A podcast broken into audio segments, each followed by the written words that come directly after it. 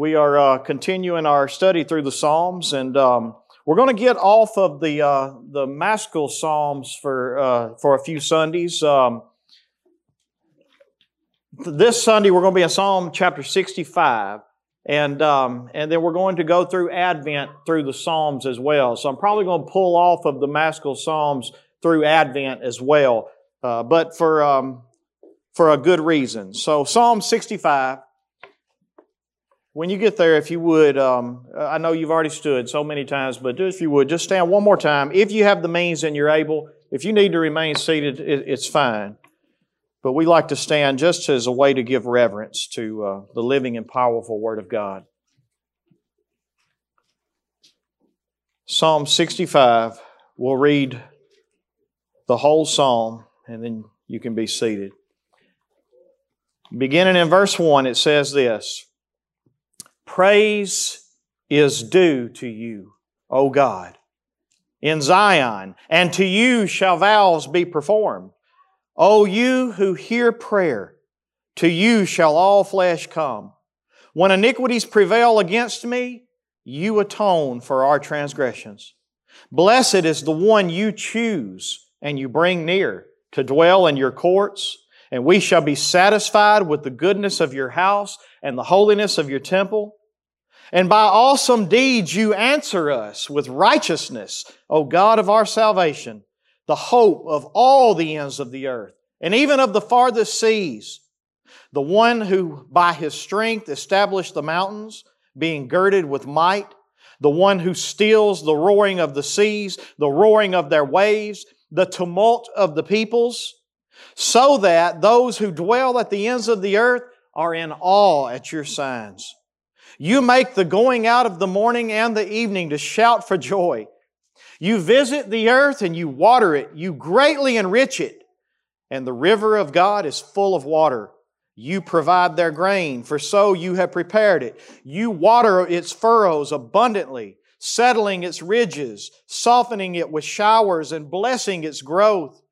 You crown the year with your bounty. Your wagon tracks overflow with abundance. The pastures of the wilderness overflow and the hills gird themselves with joy. The meadows clothe themselves with flocks, and the valleys deck themselves with grain. And they all shout and sing together for joy. You can be seated this morning. And as you're seated, um, Ronnie Kimbrough, would you lead us in prayer this morning, please?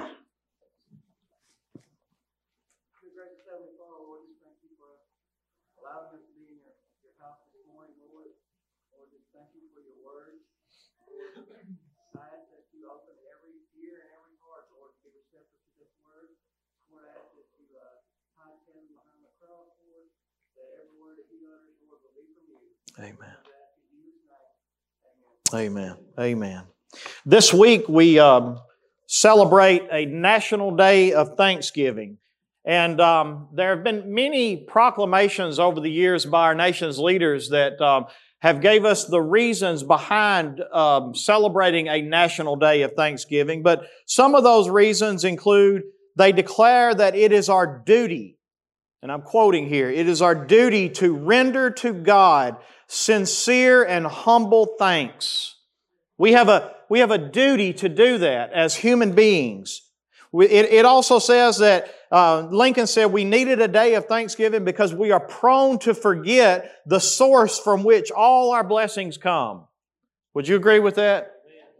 We're prone to forget the source from which all of our blessings come. And so, because it is our duty to worship and to praise and to give thanks to our Creator for, for all that He is and all that He has done for us, we needed a national day to call us back together as a nation, uh, to, to fulfill our duty. At least, I know it's a daily thing that is our duty. It's a moment by moment. But at the same time, it's also good that, that our nation be called back together as a nation to be reminded that anything you have whatsoever is only because of the goodness and the grace of our benevolent God. And so we need a day, it's a beautiful thing, I believe. It's a day to acknowledge with gratitude for our blessings received, and it is a day to continue to ask that He would grant the blessings in which we stand in need of as well. Again, I'm quoting things from proclamations that have been made by our leaders over the years. It's a day to ask forgiveness for personal sins and national sins.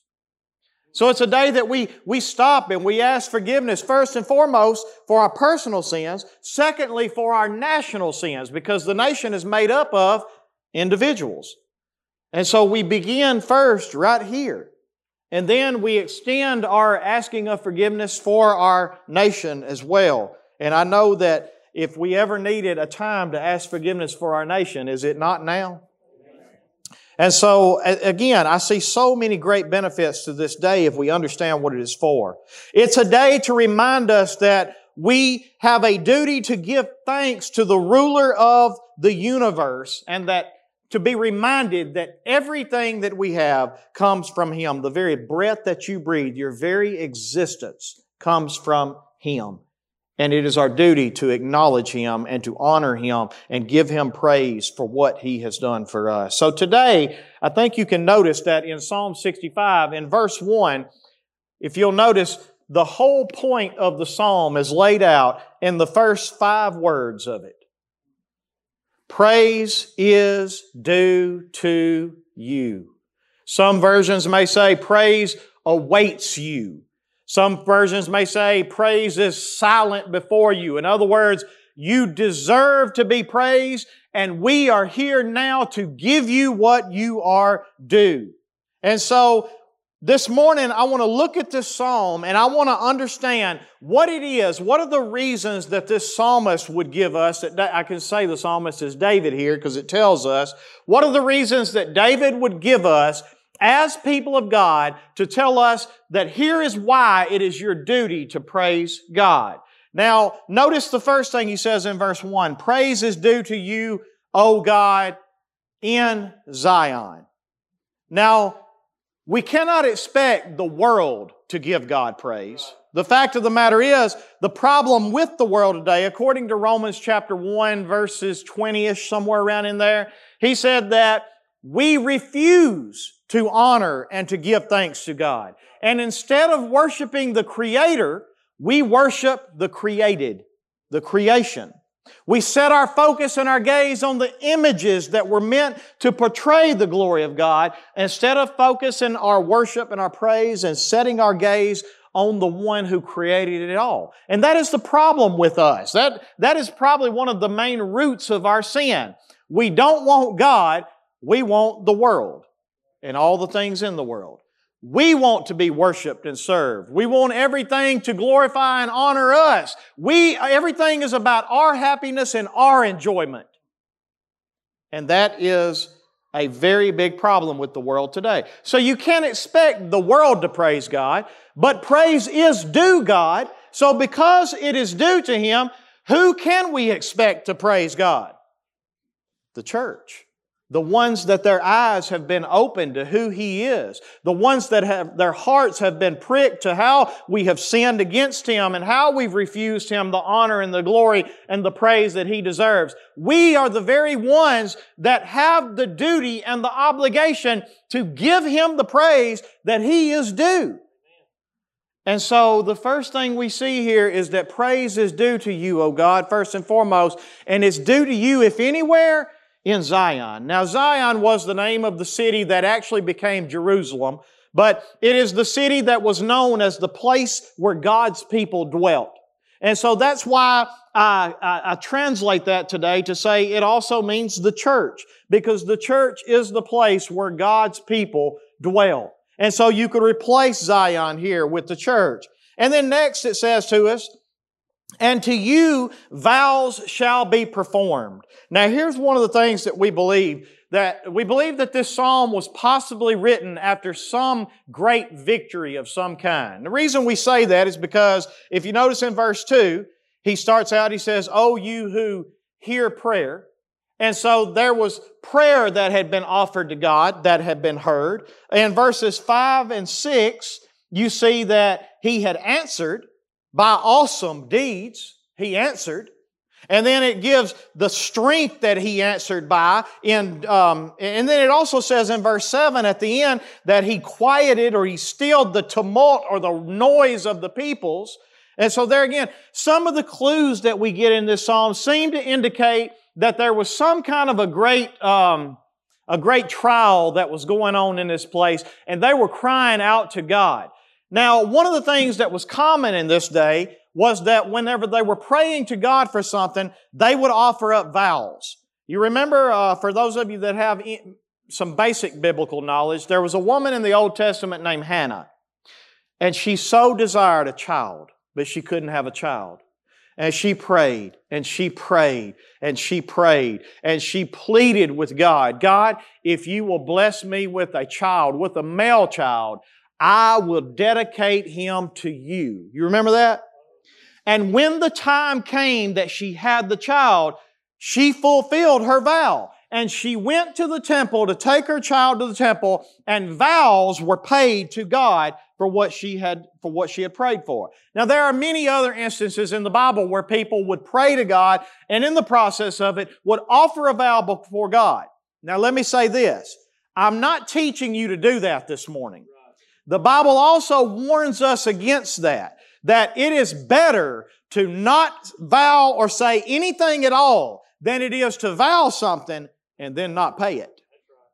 And so it is far better for you to just let your yes be yes and your no be no is the way that Christ put it. Now that is my teaching to you this morning. However, it was not uncommon for people to do this. I'm also not saying that it's a sin for you to do that because it's not. I'm just saying that wisdom from the Word of God teaches us that it's probably more wise for you as a sinful human being to just let your yes be yes and your no be no, and you don't speak your vows to God unless you indeed understand that if you vow something, you have an obligation and a duty to pay that vow.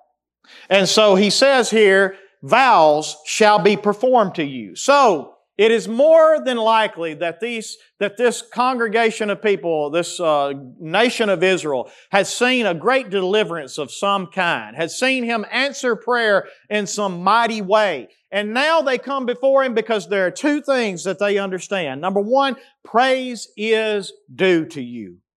And it's especially due to you in the house of God's people. Number two, any vows that were made to you in the prayers that we gave that you answered, now is the time for these vows to be repaid. So you see the kind of the context of what's happened in the psalm right here? Everybody with me? All right. Now let's keep going down through here because the next thing we see throughout the psalm after verse 1, we see there are three reasons why we are empowered through these reasons to give God the praise that is due Him. The first reason, I'm going to lay them out for you and then we'll go through them one at a time. Here's the first reason. It comes from verses 2 through 4. And the first reason is that God has great grace towards sinners like me. Let me say that again because if you're taking notes, you need to get that. The number one reason why praise is due to Him is because God gives great grace towards sinners like me. And the only thing I ask you to do is put it in exact words. Don't write it down. God gives great grace to sinners like Pastor Kevin. you write it down like I said it. God gives great grace to sinners like me. That's the first reason from verses 2 through 4. The second reason comes from verses 5 through 8 and it's broken down into the next section. And all these sections are divided by uh, a break in the lines. If you're reading in your Bible, you should see that. But between verses 4 and 5, there comes a break. And verses 5 through 8, the second reason is God has awesome deeds in answered prayer. God, and you could say it like this God performs awesome deeds in answered prayer. That's another reason why God deserves praise this morning. And then finally, the third reason comes from verses 9 through 13. God gives generous provision. God gives generous provision. Now let's take these one at a time and let's start with number one, verses two through four. God's great grace towards sinners like me. Let's look at this. In verse two, notice the first thing that, that, that God does. Who can pick it out? He hears prayers. He hears people like me. Here's the thing you need to understand. God listens to His children. Now you may look at that this morning and say, wow, preacher, you just really blew my mind. But you need to understand something that you're not seeing. Right now, the Bible tells us in Hebrews chapter 1 verse 3, the Bible tells us that God sustains the entire world. Well, let's just read it. He is the radiance of the glory of God, talking about Jesus here. And He is the exact imprint of His nature. And notice this next part. And He upholds what? So not just the world. He upholds the universe by what? The word of His power.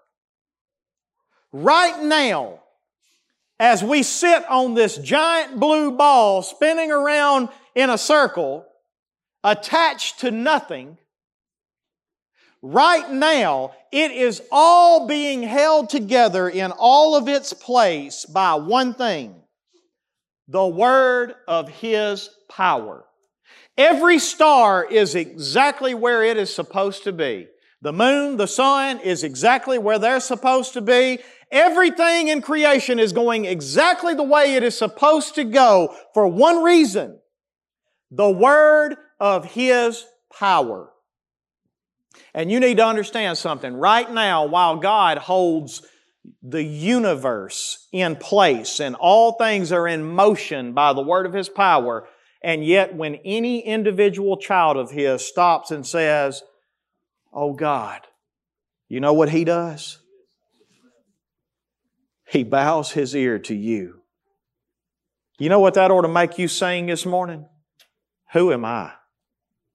that the God of all the earth would care to know my name, would care to feel my hurt. Who, who am I that the God that holds all things in motion by the word of His power, that I can say, Lord, I need you. And He stops and He listens and He hears. And yet, how many of us take that for granted? We say, God, I got this one. You go ahead and keep holding all things. You got too much on your hands as it is, God. We've got this. We can handle this. And yet, 1 Peter chapter 5, verse 7, Peter tells us that we should cast all of our anxieties and cares on Him. Why? because the God that holds all things together by the word of His power cares for you. Does that not blow your mind? If that don't blow your mind, there are two things wrong. You don't know who He is, and you don't know who you are. God gives great grace to sinners like me when He hears me when he listens to me. Notice in verse 3 where he goes next. When iniquities prevail against me, you atone for my transgressions. In other words, when sin conquers me, how many times do we, do we fail God and we go, well, what reason does He have to forgive me this time? you know, I don't even know why I do this anymore. Anybody ever felt that way? Amen. I don't even know. I, I should just quit. Right. I mean, I can't get this right. And yet, I love the way the author understands his sin condition. He says, iniquities many times prevail against me. I've been conquered by sin so many times in my life. And yet, notice what this author says next and yet you atone. You make the payment. You provide what is needed to cover all of my transgressions. Not I have to do it. Not I do this and I do that and then my sin is forgiven. No, when sin conquers me, because I know the kind of sinner I am, and yet when sin conquers me, you atone for all of my transgressions. You see, all the author is doing here is he's laying out, God praise is due to you. Why?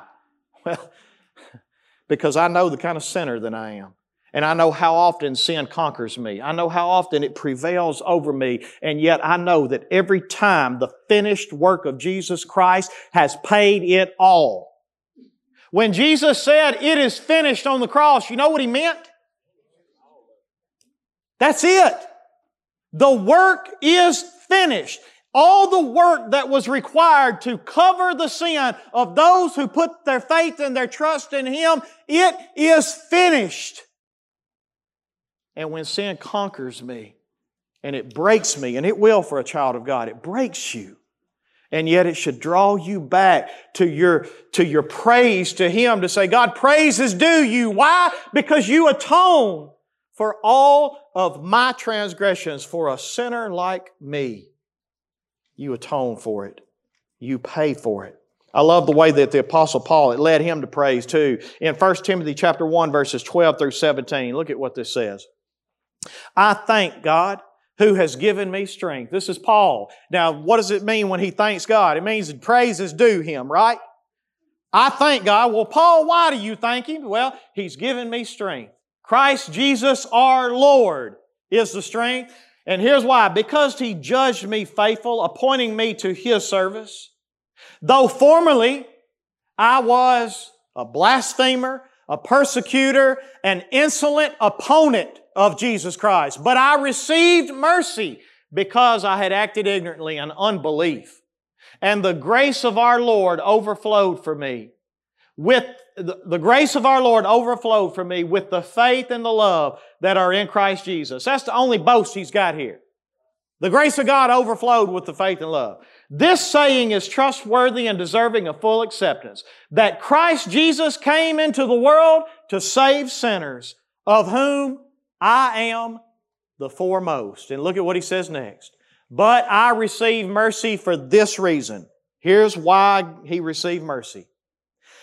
That in me, as the foremost sinner, Jesus Christ might display his perfect patience as an example to those who were to believe in him for eternal life. And then verse 17. And here's where he leads to it. Now leave this verse on the screen because I want you to think about what Paul has said. Paul said, I don't deserve to be here. I was the worst of sinners. I persecuted the church. I was an insolent opponent to God. It wasn't just that I was a sinner. I was at war against what he was doing. I was killing his own people. I'm the foremost of sinners. But you need to understand something. He gave me mercy. He overflowed His grace in faith and love in Jesus Christ. And that's the only reason I have the strength and I'm here today and I have the ministry that I have. I've got no boast whatsoever except His mighty grace. And He says the reason He did it wasn't for me. He did it so that He might display His glory. His perfect patience so that those who are to believe in Jesus would have an example to see. That if Jesus Christ came to save a sinner like Paul, guess what? He'll save a sinner like you. He'll save a sinner like you. And to those who are going to be called to believe, that's your example to see the love, the patience, the mercy of Christ, the grace of Jesus Christ. And when you see that He atones for sinners like me. Sinners that were insolent opponents of Him. When you recognize that and when you see who you were and who you are, here is what it leads to. He ends with praise to the King of the ages, immortal, invisible, the only God, be honor and glory forever and ever. Amen. Let me tell you something. This morning's praise is not just about coming in here and singing a song. Just because you come in here and sung a song, even though it was full of truth, That is not where praise comes from. Praise comes from the knowledge of who you are and who He is and what He has done. And when you understand that, what naturally flows from you is praise.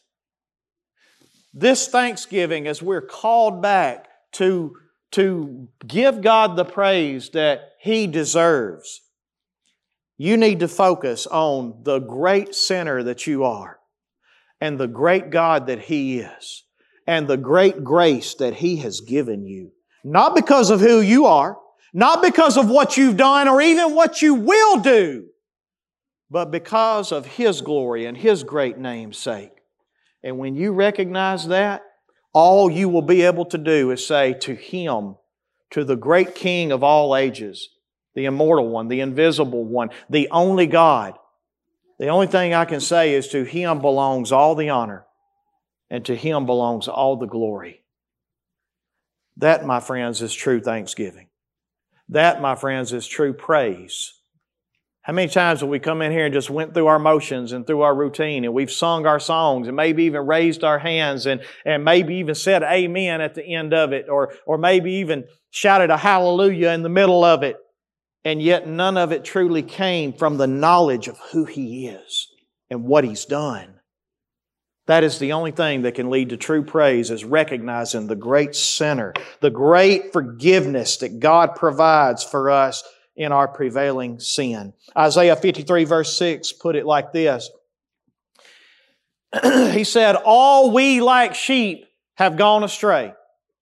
All of us fall into the category of being a great sinner. That's who you are. All right? All of us, like she, have gone astray. We have each turned everyone to his own way. But yet look what he did. And the Lord has laid on him the iniquity of us all. You got that next verse in there? That's okay. You don't have to go to it. My point's made with this one. He is the one that has atoned for the prevailing sin that conquered me. I can only take credit for the first part of this verse. He is the one who has done everything for the second part of this verse. The only reason I have forgiveness today is because the Lord has laid on him the iniquity of us all. Verse 4, the next great grace. I got to speed up to get through this this morning. The next great grace that we see towards sinners like me, notice he says, Blessed is the one you choose. You know, this is a tough one this morning. It's not just that he has called you to just be forgiven of your sin and now you go your separate way. He chose you. He picked you out. Now we're going to look at some verses to prove this here in just a little bit. And I'm not trying to get into a debate this morning about the doctrine of election and, and how God chooses and why God chooses. The Bible teaches that. That's not my point this morning. My point is just simply to show you one thing. That if you are called to be a Christian this morning, if your sins have been atoned for by the blood of Jesus Christ, it is only because of one reason. God chose you. Let me show you just a few scriptures to point this out to you. 1 Corinthians chapter 1 verse 27 through 31. Paul made this very clear to the Corinthians. But God chose what is foolish in the world to shame what is wise. God chose, notice how often this is repeated through this, okay? God chose what is weak in the world to shame the strong. God chose what is low and despised in the world, even things that are not, to bring to nothing the things that are. And finally, here's why God chose and you didn't choose. God chose so that no human being might boast in the presence of God. You will never stand, and keep that verse up because this is where we'll end. You will, no, I'm sorry, the next one, Nathan. You will never stand before God and say, let me tell y'all why God chose me. God chose me because He saw that one day I would. Wrong. Well, God chose me because He knew that in my heart was actually wrong. You know what's actually in your heart? Jeremiah said, There is nothing more evil and wicked than the human heart. He said, Who can know it? Who can understand it? And if you know your own heart, you ought to know that. God did not choose you because you were going to be some great. God did not choose Paul because Paul would write the majority of the New Testament. No, Paul said, God chose me to display His perfect patience. That's why God chose me. God chose me for His glory's sake. That, that's it. And not only that, but because of Him, not you, because of God, you are in Christ Jesus, who became to us wisdom from God, righteousness and sanctification and redemption, so that as it is written, and here's why, so that as it is written, let the one who boasts boast where? Guys, this is important you understand this. You never need to rise to a position that you think, well, God chose me because He knew I would be so holy. That was the problem with the Pharisee that stood in front of the, the temple and said, Lord, thank you that I'm not like this sinner over here, this tax collector, this, this person that just can't get it right. No, but the tax collector got this. He understood this. And the only thing he could stay, he could stand in front of God with this. He couldn't even lift his face to, to heaven. Only thing he could say is, Lord, forgive me, a sinner. That's all I bring to the table. So my only boast is in you, in the fact that you opened my eyes and you chose me. Look at Ephesians chapter 1, verse 4 through 6. We'll go through these a little quicker. Even as He what? Chose us in Him before the foundation of the world. Let me say this in, in country folk term. Before you was a twinkle in your daddy's eye. He chose you. Jeremiah was told, Before you were in your mother's womb, I called you. I set you apart. I picked you out. I chose you. Before the foundation of the world, and He chose you that we should be holy and blameless before Him in love. He predestined us for adoption. Again, He didn't just choose you just to forgive you. He chose you to say, you are going to be my child. I'm going to take an insolent opponent, an enemy, and I'm going to bring them to sit at my table in my house. And nobody does that except God Almighty. He predestined us for adoption to Himself as sons through Jesus Christ according to the purpose of His will and here's why to the praise of His glorious grace with which He has blessed us in Christ Jesus. The only thing that anyone will be able to say in heaven is, You want to see His grace? Go back and look at my life. Go back and look at me on this earth and the fact that He chose me and what He did for me. And the only thing I can show you is this is to the praise of His glorious grace. I take no boast. I take no credit for it whatsoever. Y'all see that? I'm not just pulling scriptures out here to try to make something up that I want to be true. This is what the Bible teaches us. John chapter 15 verse 16. Just in case you're still confused. Look what Jesus told His disciples. Somebody read it out for me. You did not choose me. Let me tell you something. If it was left up to you as a sinner to choose God, you know what kind of heart you have? I'm sorry to tell you this, guys. You didn't choose Him. He chose you. And He appointed you that you should go and bear fruit and that your fruit should abide so that whatever you ask the Father in my name, He may give it to you. Isaiah chapter 41 verse 8 and 9. But you, Israel, my servant Jacob, whom what? I chose you. Out of all the peoples of the world, He picked out Abraham and Abraham's seed. Was it because Abraham was such a greater person than all the other people in the world? No, because Abraham was caught up in the same idolatry that all the rest of them was caught up in. But he called him out of it.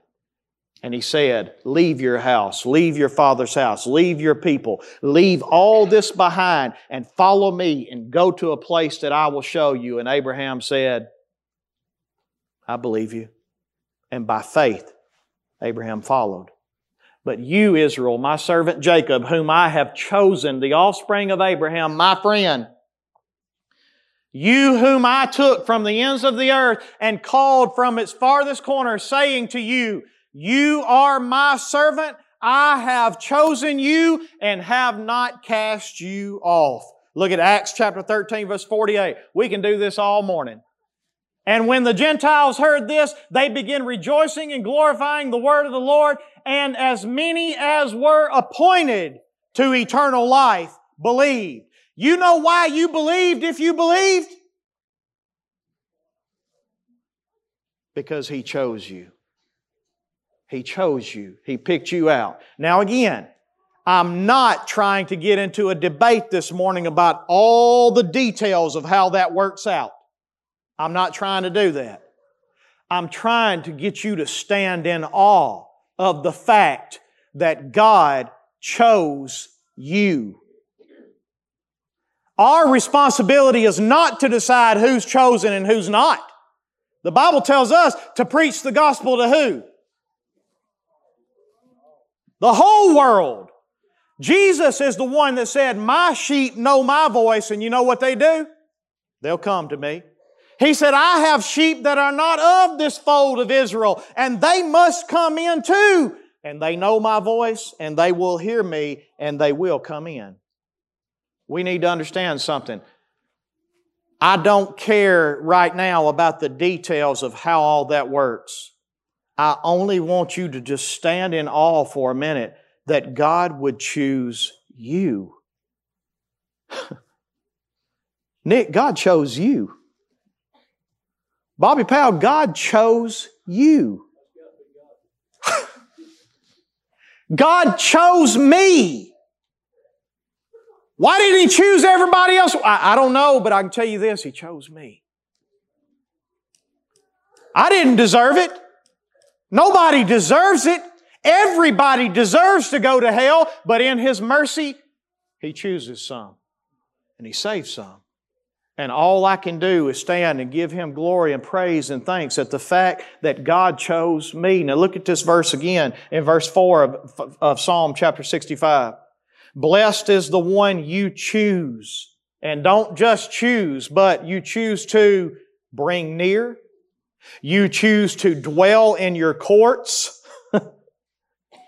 You choose to be satisfied with the goodness of your house and the holiness of your temple. And so there again, you see very simply that He chooses us not just to just forgive us of our sins and say, okay, you're forgiven, go your way.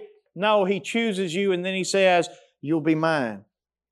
Come take part of all that I have and all that I am. Dwell in my courts and my beauty and my presence. Dwell in the goodness of my house. Dwell in the holiness of my temple. It is all yours. I choose you. And let me tell you something again, if that don't make you just stand in awe and say, Lord, who am I? there's two problems. You don't know who He is, and you don't know who you are. Just a couple of scriptures to show you this. 2 Samuel chapter 7, verse 18 through 22. Notice what the uh, what David said here in 2 Samuel. Then King David, King David went in and sat before the Lord and said, What? Who am I, O Lord God, and what is my house that you have brought me thus far? And yet this was a small thing in your eyes, O Lord God. You have spoken also of your servant's house for a great while to come. And this is the instruction for mankind, O Lord God.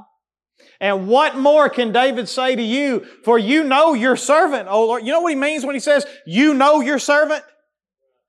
You know who I am. You know your servant, O Lord God. Because of your promise and according to your own heart, You have brought about all this greatness to make your servant know it. And then finally in verse 22, therefore, when you recognize this, this is always the end result. Remember, praise is due Him, right? This is always the end result. Therefore, what does David do next? You are great, O Lord God. There is none like you. There is no God besides you, according to all that we have heard with our ears. There's no one like you. That's where true praise comes from. Psalm chapter 8, verse 3 through 4. This is the last one I'll give you this morning. We'll, we got to move on.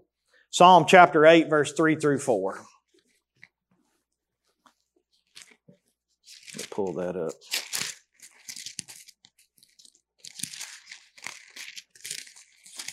Listen what this says.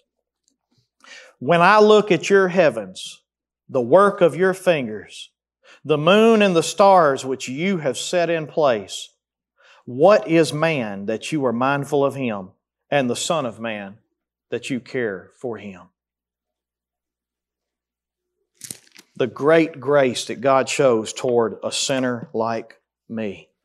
And when you recognize that, it will always lead to praise.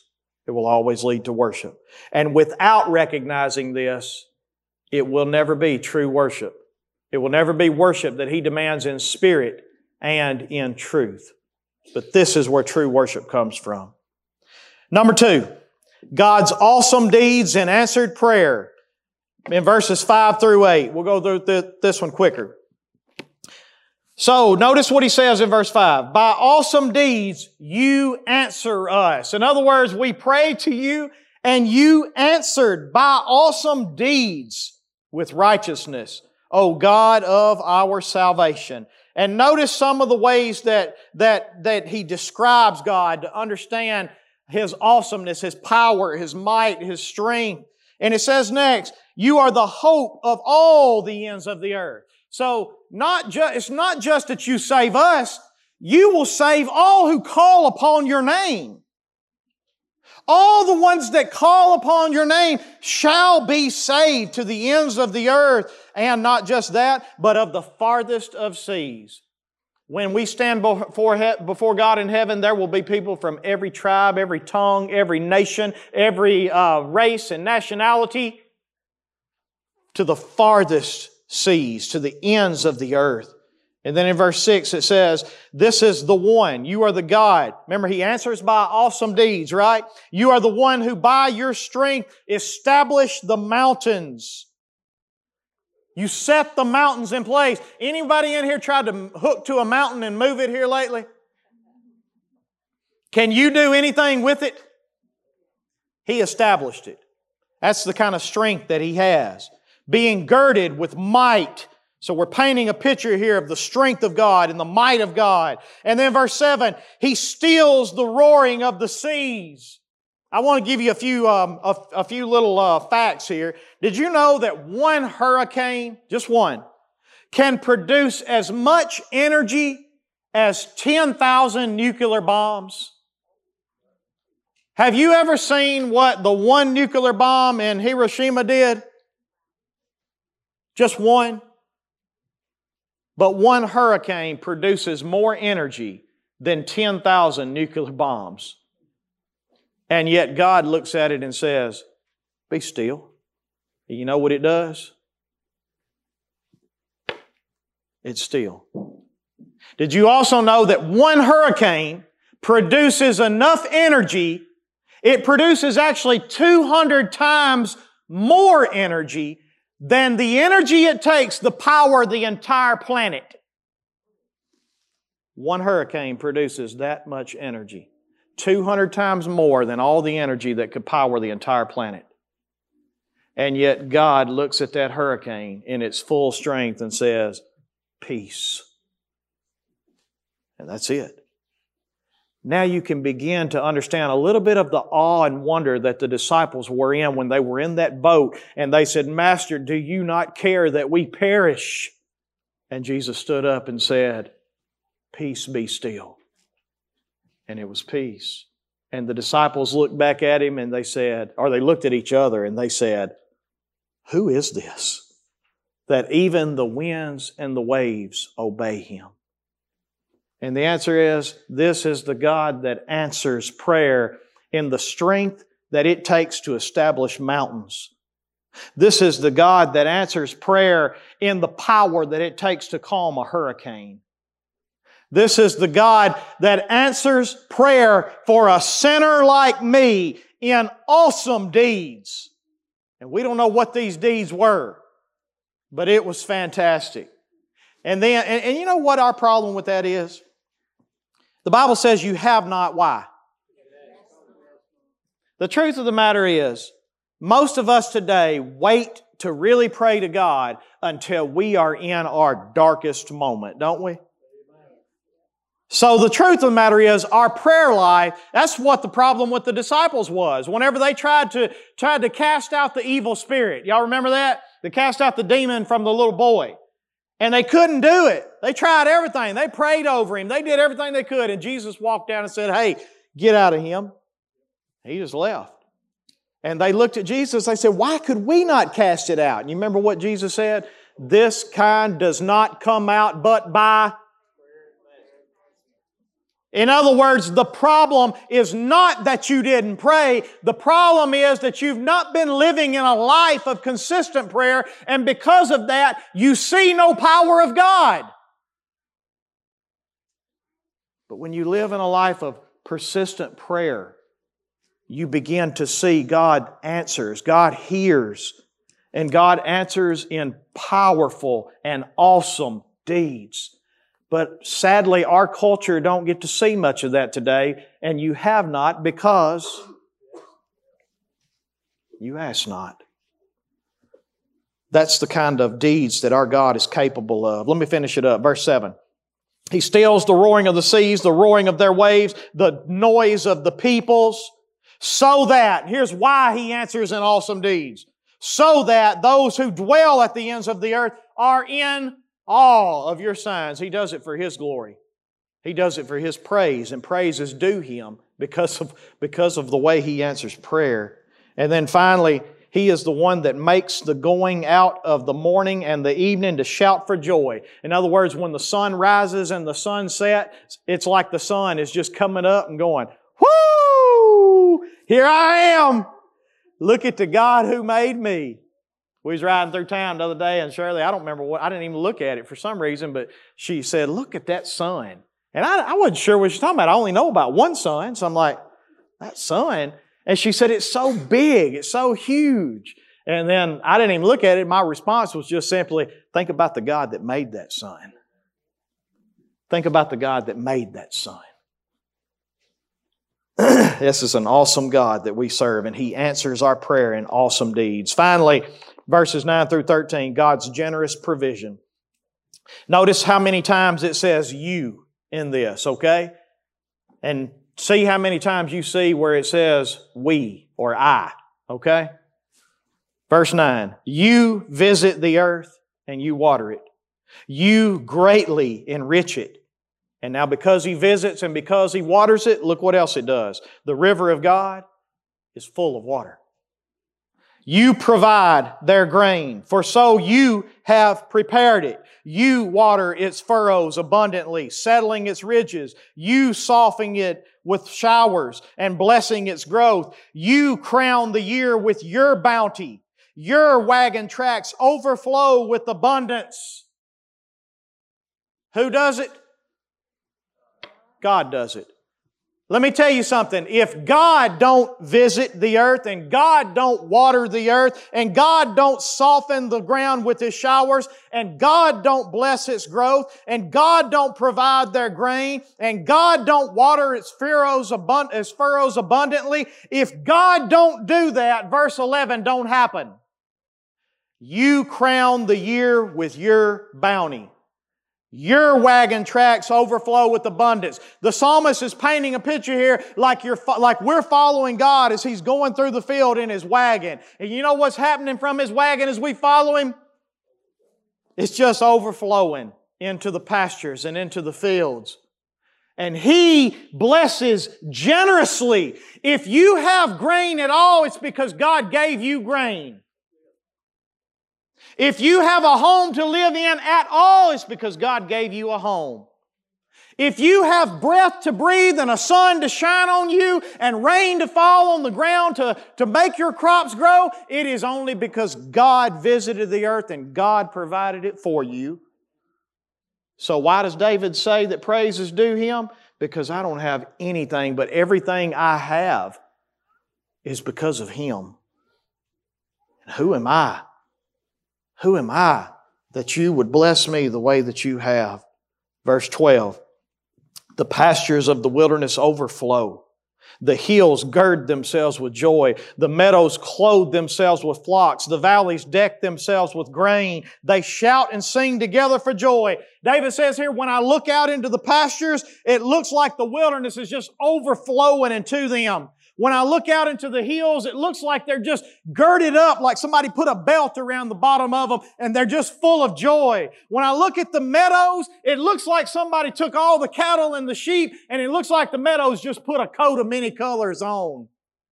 When I look out into the valleys, they're decked with grain and it looks as if they're just shouting and singing together for joy. And so if the rocks cry out and the valleys cry out and the pastures cry out with shout and the sun rises and sets with joy because praise is due Him and everything comes from Him and He is so generous in His provision for us, then we go back to verse 1. How do we respond to this? Praise is due to you, O God, especially in the church. Praise is due to you. In closing, this week, as you gather as a nation, you gather as a family, and you are reminded that praise and thanks is due to Him. There are three simple things that I want to ask you to remember. Take some time to stop and consider how great His grace is towards you. That He would hear you when you call. that He chose you. That He made you His child to dwell with Him and be satisfied in His goodness and His holiness. Take some time to think about that and ask yourself the question Who am I? Who am I that God would do that for me?